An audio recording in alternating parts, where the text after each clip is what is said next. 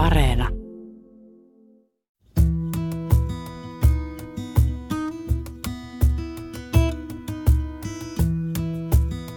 En koe ulkonäköpaineita työelämässä.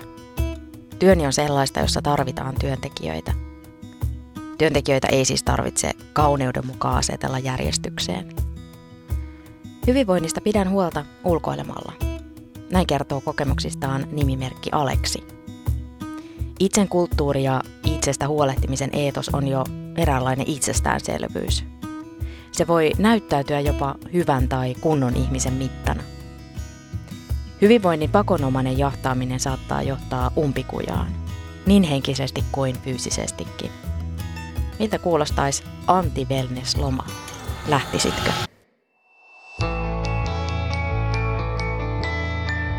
Mä olen Satu Kivelä. Kuuntelet havaintoja ihmisestä ohjelmaa, jossa selvitän ihmisyyden mysteerejä. Siis sitä kaikkea, mikä meidän ihmisten käytökseen vaikuttaa. Kiva, että oot mukana. Hyvinvoinnin eetos läpäisee liki kaikki ja kaiken. Se on bisnestä, jossa liikkuu isot rahat. Miten olisi vähän palauttavampi uni, entäpä trimmatumpi vartalo? Itsestä huolehtiminen on usein tavoitteellista – se tähtää suorituskyvyn ylläpitämiseen tai kasvattamiseen. Eräs stressaantunut hoiva- ja terveydenhoitoalan esihenkilö taltuttaa kuormitusta pyöräilemällä ja meditoimalla. Kehoa kohdellaan kuin konetta, jota voi virittää niin henkisesti kuin fyysisestikin. Erälle portsarille keho on kuin muovailuvahaa, jota voi muokata mieleisekseen. Massaa saa nostelemalla puntteja salilla ja lihakset esiin kuivattamalla kehoa. Hyvinvointiin liittyy tiukkoja ja kapeita normeja, jotka valjastetaan osaksi omaa elämää ja arkea sen kummemmin niitä kriittisesti pohtimatta. Normit liittyvät usein terveyteen ja ulkonäköön. Hyvinvoinnin hegemoniassa korostuu itsen kulttuuri ja itseys. Yksilö huolehtii itse itsestään ja ratkaisee ongelmat, jos sellaisia tulee. Niin sanotusta oravan pyörästä hyppäät eivät hekään suinkaan kirmaa kuin lehmät laitumilla, vaan noudattavat tunnollisesti hitaamman elämän normeja ja oppeja, joita elämysteollisuus tuottaa. Pinaattismuuttie, hikilenki ja venyttely eivät suojaa sairastumiselta, onnettomuuksilta, eivätkä edes umpikujalta, jos hyvinvoinnin suorittaminen menee niin sanotusti överiksi.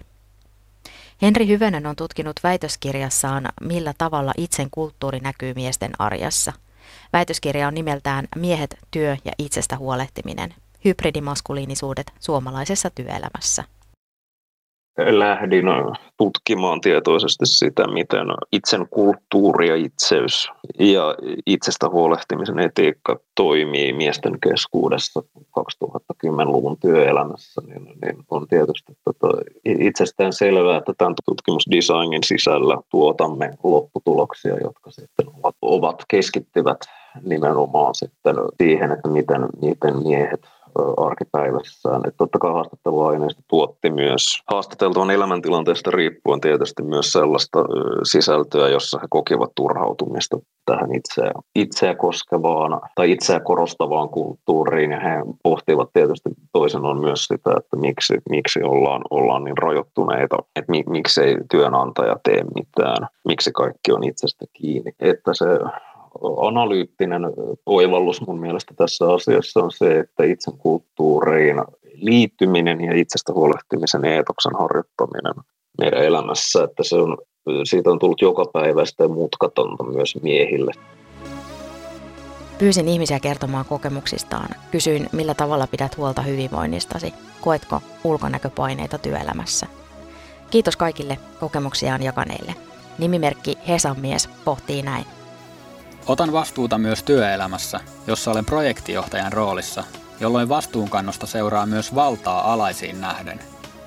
Tämä tulkitaan joskus epäreiluna, mutta koen, että johtajana ensisijainen tehtäväni on alaisten hyvinvoinnin turvaaminen ja tehokkaan työskentelyn mahdollistaminen. Tähän tehtävään olen päässyt aloittamalla vuosia sitten kesätyöläisenä organisaatiotason matalimmista tehtävistä ja kovalla työllä olen edennyt firman sisällä. Koen, että projektijohtajan roolissa minun tulee pukeutua asiallisesti ja edustaa yrityksen imagoa siistityllä ulkoasulla. Pidän huolta hyvinvoinnistani kuntoilemalla säännöllisesti useita kertoja viikossa, harrastan lukemista ja kirjoittamista sekä näin läheisimpiä ystäviäni. Hyväsen mukaan itsestä huolehtimiseen ei liity leimautumista eli stigmaa, eikä toisaalta myöskään vapautumista eli emansipaatiota. Omasta kunnosta, terveydestä ja jaksamisesta halutaan pitää huolta. Hyväsen mukaan se on jopa joillekin itsestäänselvyys, että niin tietenkin toimitaan. Miehet kohtaavat jo työikäisinä fyysisiä terveysongelmia enemmän kuin naiset. Myös miesten elinajan odote on noin seitsemän vuotta, naisia lyhyempi tälle asialle voidaan löytää paljonkin myös ihan, ihan biologisia miesruumiin ruumiin rakenteeseen ja, ja sen ominaisuuksiin liittyviä taustatekijöitä. On kuitenkin päädytty esittämään, että tämä on jollain lailla sosiaalisesti tuotettu miehen olemisen vakiintuneisiin tapoihin liittyvä asia, että miehet eivät esimerkiksi venyttele he eivät harrasta aerobista matalasykkeestä kestävyysliikuntaa. Miehet eivät syö kasviksia. Miehet eivät harjoita mielenterveyden, mielenterveytensä huoltamista, eivätkä esimerkiksi psykologipalveluiden piiriin hakeudu ajoissa ennen kuin ongelmat pääsevät niin kuin levähtämään suuriksi. Ja ihan näihin asioihin liittyvä tämmöinen sosiaalinen kontrolli on ehkä lisääntynyt, että miesten hyvinvoinnista ollaan kiinnostuneita miestä pyritään proaktiivisesti tukemaan sen takia, että siihen liittyy ihan, ihan taloudellisen voiton ja säästöjen mahdollisuus.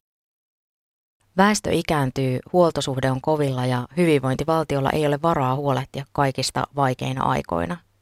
Jokaisen on siis kannettava kortensa kekoon ja pidettävä parempaa huolta itsestään. Hyvinvointivaltion heikentyminen on tehnyt tilaa itsen kulttuurille. Itsestä ja terveydestä huolehtiminen ei tietenkään sinällään ole mikään vastustettava asia. Totta kai on eettisesti, inhimillisesti ja taloudellisesti fiksua panostaa terveyden ylläpitämiseen ja sairauksien ennaltaehkäisyyn. Sehän on ihan selvä juttu, mutta hyvinvoinnin eetoksessa ei ole kyse ollenkaan vain terveydestä. Miten nämä paineet nyt sitten, jos nyt vielä liikun vähän aikaa tämmöisellä sukupuolettomalla tasolla rakentuu, niin toisaalta julkisessa keskustelussahan on, on ollut, on nykyään, oli aivan erityisesti viisi vuotta sitten Juha Sipilän hallituskaudella ja on ollut syklisesti sitä ennenkin varmasti kaiken aikaa, mutta erityisesti 90-luvun lamasta alkaen sellainen ajatus, että yksilöt eivät saisi passivoitua. Että itsestä huolehtiminen on sitä siis paitsi itsen hoivaamista, niin myös sitä, että huolta aktiivisesti tulisi kokea itsestä ja kohdistaa omaan elinpiiriin siten, että voisi olla valmis ottamaan jatkossa enemmän vastuuta itsestä tilanteessa, jossa esimerkiksi hyvinvointiyhteiskunta ei sitä enää pysty tekemään. 80-luvun lopulta alkaen on esimerkiksi kouluissa, opetussuunnitelmissa ollut tämmöinen asia kuin yrittäjyyskasvatus, joka ei siis liity siihen, että miten jonkun kommandiittiyhtiön paperityöt voisi tehdä itse kotoa käsin, vaan ajatus siitä, että kaikkien pitäisi olla jollain lailla, että, että on kansalaistaito olla yrittäjämäinen ja omata yrittäjämäisiä asenteita. Eli valmis ottamaan riskejä ja kokemaan sitten mahdolliset tappiot omassa nahassaan.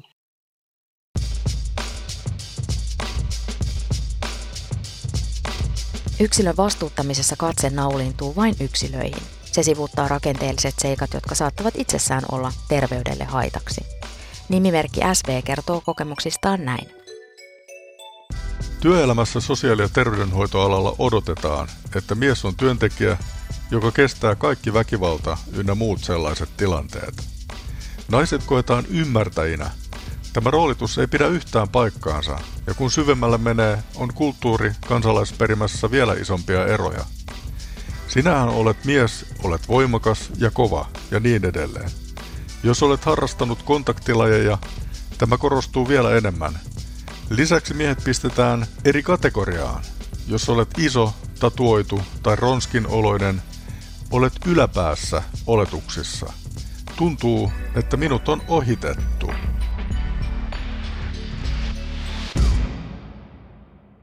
Kiire kuormittaa ja aiheuttaa stressiä. Yle Uutisten mukaan lähes joka kolmas työntekijä kokee, ettei ehdi tehdä työtään niin hyvin kuin haluaisi. Se käy ilmi tilastokeskuksen tilastoista ja SAKn työoloparometrista. Erityisesti julkisella sektorilla ja yksityisillä palvelualoilla kiire ja riittämättömyyden tunne korostuvat. Yle Uutisten artikkelissa tutkija Mikko Kesä sanoo, että kiireen taustalla voi olla monia syitä. Työntekijöitä ei ole tarpeeksi, työtä on liikaa, tavoitteet mahdottomia saavuttaa. Tutkija Kesän mukaan työelämän muutokset, kuten kiristyvä kilpailu, säästötavoitteet ja jatkuvat organisaatiouudistukset vaikuttavat myös. Yksi Henri Hyvösen haastateltavista työskenteli esihenkilöasemassa sosiaali- ja terveydenhoitoalalla. Haastateltava kertoi kokevansa stressiä. Työporukan johtaminen tulee vapaa-ajalla ja työasiat pyörivät mielessä.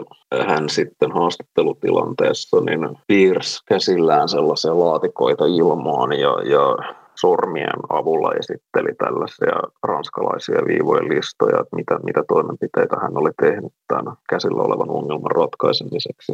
Ja hän kertoi innoissaan, että kun, kun hänen työnantajansa oli vaihtanut työmatka edun niin kuin bussikorttisetelin polkupyörän ostolahjakorttiin, niin hän oli ö, ruvennut ajamaan sitten enemmän polkupyörällä. Ja hänellä oli tämmöinen hyvin yksityiskohtainen lista, että hän ajaa perjantaina polkupyörällä tietyssä kohdassa ja pysähtyy tietyn kauniin maiseman äärelle ja siinä rituaalinomaisesti sulkee työpuhelimensa ja tekee tällaisen lyhyen hengitysharjoitus rauhoittumisena ja polkee sitten kotiinsa siitä sen jälkeen viettämään viikonloppua, niin se asia on hänelle sitten paremmin hallittavissa. Hyväsen haastattelemat miehet kokivat, ettei sukupuolella ole merkitystä. Se, mikä merkkaa, on oma itse. Tietty ehdottomuus ja jäykkyys siinä, että miten, miten se sukupuolen merkitys näissä keskusteluissa hyvin usein kiellettiin. Ja koko miehuus tehtiin, tehtiin naurunalaiseksi sen, sen edessä, että, että on vain minä itse ja itseys proaktiivisena ratkaisujen lähteenä. Suomessa on edelleen jakautuneet työmarkkinat naisten ja miesten aloihin. Muutosta on toki tapahtunut, mutta edelleen jako on olemassa. Miehet tienaavat naisia enemmän ja työskentelevät todennäköisemmin yksityisellä sektorilla ja vientiteollisuudessa miesten ja työelämän välillä on edelleen hyvin voimakas tällainen öö, mielikuvien ja sosiaalisten normien ja sosiaalisten fantasioiden tasolla toteutuva yhdysside, niin siitä seuraa, että miehiä rohkaistaan tietysti ja miehet kokevat, että heidän velvollisuutensa on tätä tällaista itsen optimointia ja hyvinvoinnin eteen työskentelyä harjoittaa nimenomaan sen takia, että he voisivat paremmin sitten vastata näihin työelämän muuttuviin vaatimuksiin.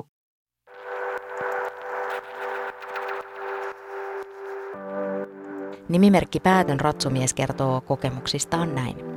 Työelämässä minulta odotetaan asiantuntijuutta, rohkeutta, johtajuutta ja jaksamista, mitä ei samassa määrin odoteta naisilta. Minun ei odoteta valittavan pikkuasioista.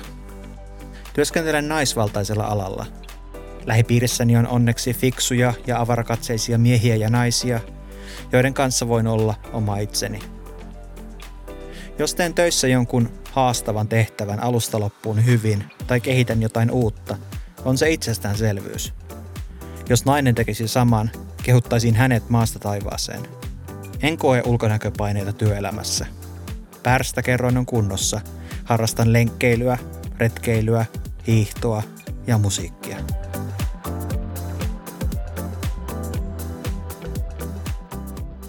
Hyväsen mukaan ulkonäön ja työelämän yhä vahvempi kytkeytyminen toisiinsa johtuu työelämän muutoksesta. Asiakaspalvelutyön määrä on jossain määrin lisääntynyt. Yhä enemmän on työelämässä tilanteita, joissa myös miehet joutuvat hyödyntämään omaa ulkonäköään. Tutkija Henri Hyvönen on tutkinut väitöskirjassaan Miehet, työ ja itsestä huolehtiminen, hybridimaskuliinisuudet suomalaisessa työelämässä, miten itsen kulttuuri ja itsestä huolehtiminen näkyy miesten arjessa väitöskirjatyön alussa tein, tein ihan tietoisesti sen valinnan, että mä otin kolme sosiaalista kategoriaa, miehet, itseys ja terveys. Ja, ja näiden kolmen kategorian kautta lähdin operoimaan. Että mä tietoisesti sen ulkonäön tiputin siitä kehikosta pois. Tietenkin, jotta vain se voisi sitten nousta sieltä merkitseväksi sikäli jos ja kun sitten se mun aineistossa kuitenkin oli aika, aika keskeinen. Se, mitä jo valmiiksi tiedetään, niin on esimerkiksi Hutselin ja Larssonin, en tiedä miten heidän nimensä tulisi ääntää, klassikotutkimus, moderni klassikko vajaan kymmenen vuoden takaa, jossa he päätyivät esittämään, että, että rekrytointitilanteessa ulkonäön perusteella diskriminointia tapahtuu huomattavasti laajemmin kuin mitä on annettu ymmärtää ja että se ei pelkästään ole niin kuin asiakaspalvelutehtäviin ja tämmöiseen tieto- ja asiantuntijatyöhön kytkeytyvä ilmiö toisin kuin on annettu ehkä aiemmin olettaa. Että sehän on, on ulkonäkö on merkittävä asia, mutta ehkä tässä sukupuolten tasa-arvo sitten kuitenkin vähän, vähän on vinossa miesten eduksi siinä mielessä, että, että tutkimuksen konsensus on kuitenkin se, että, että se ei, ei miehiä aivan samassa mitassa sitten kuitenkaan koske kuin naisia. Se, että miten tämä mun sitten aineistossa tuli näkyville, niin oli, oli mies esimerkiksi, joka, joka koki, että koska hän on niin kuin silmin nähden, tai että, että oli, oli, oli useita tapauksia, joissa henkilö, joka, joka joko haastatteluhetkellä tai sitä ennen oli ollut oman kokemuksensa mukaan niin kuin silmin nähden lihava ja erottu massasta sen ulkonäkönsä takia, niin saattoi kokea, että, että se kehon pienentäminen sitten saattaisi joko edesauttaa tai oli jo edesauttanut sitten työyhteisössä pärjäämistä. Tutkija Henri Hyvönen tutki aiemmin pro-gradu-työssään syömishäiriön sairastuneiden miesten kokemuksia. Tutkimusaineisto oli myös keskeinen osa väitöskirjaa siinä eräs haastateltava kertoi kehittäneensä tällaisen menetelmän, että hän, hän vuoroviikoin ahmi aivan valtavia määriä ruokaa ja teki niin kuin hyvin raskaita lihasvoimaharjoitteita kehonsa kasvattamiseksi, ei vahvistamiseksi, vaan hän oli nimenomaan massahakuinen treenaaja tässä elämänsä vaiheessa. Ja sitten hän sen aina välillä sitten unohti, kun hän alkoi sitten taas vuoroviikon juomaan kirkasta viinaa sellaisia määriä, että hän ei pystynyt syömään mitään eikä käymään salilla. Ja hän kehui, että hän sitten työllistyi portsariksi ja pystyi tätä työtä tekemään pitkään sen takia, että hän koki, että hänen kehonsa ulkonäkö oli sitten kuitenkin myyvä. Et siinä oli, oli tämä tämmöinen tietynlainen lihaksikkuus, mutta sitten kuitenkin tämän syömättömyyden aiheuttama tämmöinen kuivuus yhdistyivät myyväksi paketiksi, joka sitten hänen työnantajansa vetosi, että hän oli sitten, jos se ei elintapojensa takia paras mahdollinen portsari, mutta kuitenkin niin kuin uskottavan näköinen siinä työtehtävässään. Hyvösen mukaan elämysteollisuus muokkaa korkea- ja matalakulttuurin rajoja. Nykyisessä työelämässä kaupallista potentiaalia voi olla esimerkiksi parroilla, tatuoinneilla ja arvilla. Sen takia, että semmoinen virkamiesmäinen harmaus on enää vain yksi kategoria, jossa me ollaan työelämässä läsnä. Että yksilöt pyrkii myös erottautumaan ja brändäytymään ja sellaiset mieskulttuurit, jotka, jotka on ollut jossain määrin marginalisoituja, niin kuin vaikka moottoripyöräkerhoihin tai rikollisuuteen tai merimiehiin liittyvät symbolit, nyt vaikka ne tatuoinnit on hyvin malliesimerkki tästä, niin niillä voi olla kaupallista potentiaalia. Esimerkiksi mediatutkimuksessa niin 2017 mä kiinnitin huomiota tällaiseen juttuun, jossa nuorekkaat jätkät olivat perustaneet pahimman talouslaman keskellä viestintätoimiston. Ja tämä haastateltu viestintätoimiston esihenkilö sitten kehui, että, että, että meidän firmassa ei olla harmaita eikä, eikä olla munattomia vaan meillä on hienoja jätkämäisiä partoja ja näyttäviä tatuointeja.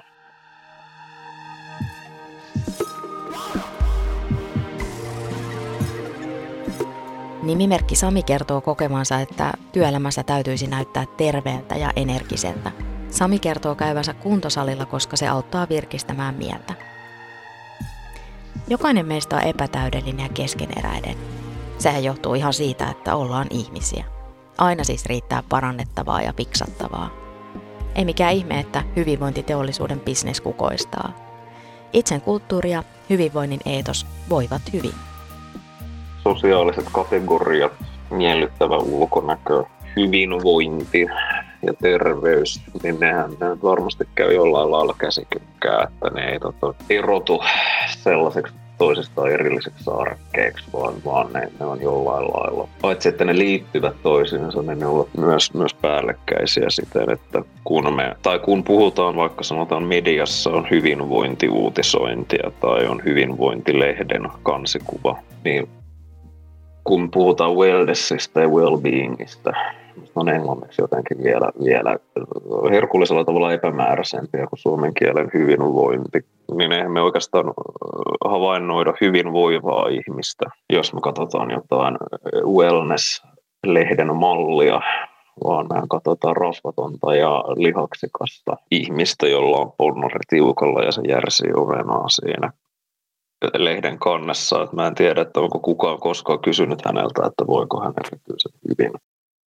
Joo, toi on hyvä, hyvä konkreettinen esimerkki just siitä, että miten se on niin hyvin, hyvin tietyllä tavalla sitten kapea se, se ja miten se ulkonäkö linkittyy sitten siihen. Ja toisaalta se on just se, mikä on sitten se ikään kuin malli meille kaikille, että tältä näyttää hyvinvointi, tätä on well-being, että tätä kohti niin kuin viittaamatta lainkaan siitä, että mitkä ne ihmisen äh, mahdolliset äh, resurssit siinä arjessa elämässä on, vaikkapa sitten kuntoilla tai pitää huolta itsestään tai ylipäänsä. Niin. Ja, ja miltä se näyttää, että sehän ei näytä, tai niin kuin, että se on hirveän yksipuolinen se kuva, että, ja ikään kuin miltä se sitten muka näyttää itsessään, joo. On.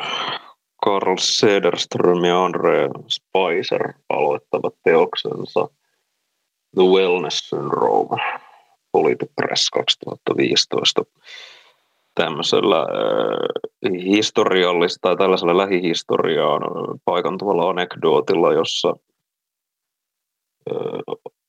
Yhdysval- jossain päin Yhdysvaltoja asunnosta, yksityisasunnosta löytyy miehen ja naisen ruumiit, jotka ovat tehneet tämmöisellä exit bag-menetelmällä muovipussin avulla itsemurhan. Ja sitten tota, esitutkinnan aikana käy ilmi, että he molemmat ovat olleet eläessään ammatiltaan hyvinvointivalmentajia. Ja Sederström katkeran ilkikuriseen tapaansa sitten toteaa, että itsensä tämmöisellä hiilidioksidipussilla tukehduttaminen on aika melkomoinen kuolentapa ihmiselle, jonka ammatti on voida hyvin. Aika pysäyttävä juttu ja vetää kyllä sanattomaksi. Muistan lukeneeni myös muutamasta suomalaisesta hyvinvoinnin ammattilaisesta, jotka ovat työssään uupuneet tai masentuneet. Osa heistä koki häpeää siitä, että, että hetkinen, miten hyvinvoinnin ammattilaisille voi edes käydä niin. Sairastuminen ei kuulu menestystarinaan tai hyvinvoinnin ammattilaisen imakoon. Joku saattaa ajatella, että sellainen vetää brändin alas vessan pytystä. Toisaalta se on just osa ihmisyyttä. Se, että me saatetaan sairastua tai väsyä. Hyvinvoinnin jahtaaminen, sen näkeminen vain yksilön kautta, johtaa meidät harhaan. Se on tämän ajan yksi sokeista pisteistä. Paljastettu intiimikirjassa Sari Närä ja Suvi Ronkainen kirjoittavat, että ajassamme esittämisestä, eli performoinnista, on tullut suorastaan välttämätön taito. Myös hyvinvointia esitetään, eli performoidaan. Kuvia treeneistä salilla tai kuvia trimmatuista kehoista on sosiaalinen media ja lehdet pullollaan. Se on niin, niin läpäissyt tavallaan tämä itsen kulttuuri varmaan ää, sukupuolen katsomatta aika, aika laajasti, että miten, miten monet eri instanssit ovat ikään kuin mukana näissä muokkaustalkoissa riippuen, että mihin se sitten aina niin kuin kohdistuu. Tämä voi olla työelämässä ja sitten media ja, ja monet muut, että se on niin kuin ihan oma niin kuin ikään kuin itsemuokkaamisen teollisuuden ala. Se on, on hyvin sanottu teollisuuden ala, wellness industry, joka tuottaa tällaista raakamateriaalia, jota sitten voidaan me yhteiskunnan jäsenet sitten omissa yksilöelämissämme hyödyntää. Tutkimukseni ehkä, ehkä alkuhetkinä, vaikka, vaikka siinä 2017 julkaistussa ensimmäisessä artikkelissa, niin mä, mä ehkä vielä jotenkin aika voimakkaasti samastin, että se on tämmöinen uusliberaali vastuupuhe, joka on jotenkin niin kuin keskeinen ja tämän, tämän itsestä huolehtimisasian niin kuin läpäisevä. Ennen kuin mä sitten asiaa tarkastelemalla ja kirjallisuuteen paremmin tutustumalla sitten kypsyn siihen ajatukseen, että alkaa rajata työaikaansa ja downsiftaamaan ja pohtimaan tämän yhteiskunnan tuottaman tämmöisen tuottavuuspaineen suhdetta sitten omaan elämänlaatuun, niin sekin on itsestä huolehtimista ja sekin on jollain lailla teollistettua ja kaupallista ja siihen löytyy normeja ja auktoriteettijärjestelmiä, jotka tuottaa puhetta siitä, että miten me voimme nyt hylätä tämän oravan pyörän. Sekin on tämmöinen painosana, joka, joka tulee jostain mun ulkopuolelta. Tämä oravan pyörä on nyt semmoinen, josta täytyy päästä eroon ja miten me voimme siirtyä sitä todellista autenttista wellnessia kohdan. Jokaisesta mielestäni tämän niin asian aspektista tuotetaan aktiivisesti puhetta ja että, että se ei ole semmoinen joko tai tilanne, jossa on tämmöistä negatiivista ja alistavaa valtaa, joka sitten voisi joskus poistua ja mennä pois ja sitten voisi emansipoitua ja olla vapaita. Mä en, en usko sellaiseen emansipaatioon, vaan enemmänkin siihen, että tässä on erilaisia tällaisia junavaunuja, jotka eri raiteilla menee meidän ohitsemme ja me sitten valitsemme kulloisenkin tilanteen mukaan aina vain yhden semmoisen valmiiksi ajatellun vaunun, jonka kyytiin hyppäämme. Kohtuullisuus. Se sana tulee mieleen tämän kaiken hyvinvoinnin, tehokkuuden ja ulkonäön hypetyksen eetoksessa. Kohtuullisuutta on vaan aika hankala kaupallistaa, joten ehkäpä siksi sitä ei meille tyrkytetä ja myydä. Hyvinvoinnin eetosta voi myös vastustaa. Kaikkia ohjeita ei tarvitse purematta niellä. Lähtisitkö sä anti-wellness-lomalle? Tuntemillani äh, hauskoja Facebook-päivityksiä kirjoittavilla älykkömiehillä. Hän on enenevissä määrin viime vuosina ollut taipumus viettää anti-wellness-lomia, joissa he menevät vesipuistoserenaan juomaan viinaa sen takia, että se on sellaista äh, aivotonta ja epäkehittävää ja että he näin ikään kuin syytämällä rahansa sitten altialle ja vesipuistoserenalle hyökkäävät tätä uusliberaalia wellness-kulttuuria vastaan, että, että, että se, mitä he tekevät, on sitten statement tätä kaikkea vastaan. Ironinen paluu kotiin sen jälkeen, kun ollaan yritetty ensin vapautua kaikesta hirveästi. Paljastettu intiimikirjassa kirjoitetaan nykyajan selviytymiseetoksesta. Se vaatii kestämään jatkuvaa epävarmuutta ja ainaista muutosta – tämmöinen kollektiivinen tunne selviytymisen pakosta väritti elämää aikoinaan myös sotaajan Suomessa. Kun yhdistetään selviytymiseetos itsenkulttuuriin ja itsestä huolehtimisen etiikkaan, ei ole mikään ihme, että yksilöt punnertaa elämän temppuradalla päivittäin kehoa ja mieltään yhä parempaan versioon. Mä olen Satu Kivelä ja tämä ohjelma on Havaintoja ihmisestä. Kiitos, että kuuntelit. Lähetä palautetta ohjelmasta havaintoja.ihmisestä at yle.fi. Aiempia jaksoja voit kuunnella Yle Areenasta. Moikka!